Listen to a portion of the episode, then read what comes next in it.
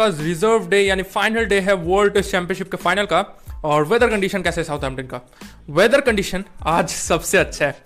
जो चीज़ सबसे पहले होनी चाहिए थी, वो आज आखिरी दिन में है ओके पूरा दिन सूरज खिला रहेगा ओके साउथहैम्पटन में वेदर काफ़ी तेज़ी से चेंज होता है, क्योंकि वहाँ पे मतलब हवाएँ तेज चलती है ओके लेकिन ऐसी उम्मीद है कि आज पूरा दिन सूरज रहेगा ओके मतलब पूरे दिन का गेम होगा ओके मतलब बादल भी नहीं रहेंगे, सूरज आखिरी दिन हो रहा है ऐसा राइट तो नतीजा निकलेगा या नहीं, नतीजा निकलने का चांस काफ़ी कम है ओके और अगर निकलता भी है, ज़्यादा चांसेस है कि वो हमारे खिलाफ ही होंगे ओके क्योंकि इंडिया टीम अभी दो विकेट्स गवा चुकी है और 32 रन की लीड है ओके लेकिन ड्रॉ हुआ तो ट्रॉफी शेयर होगी।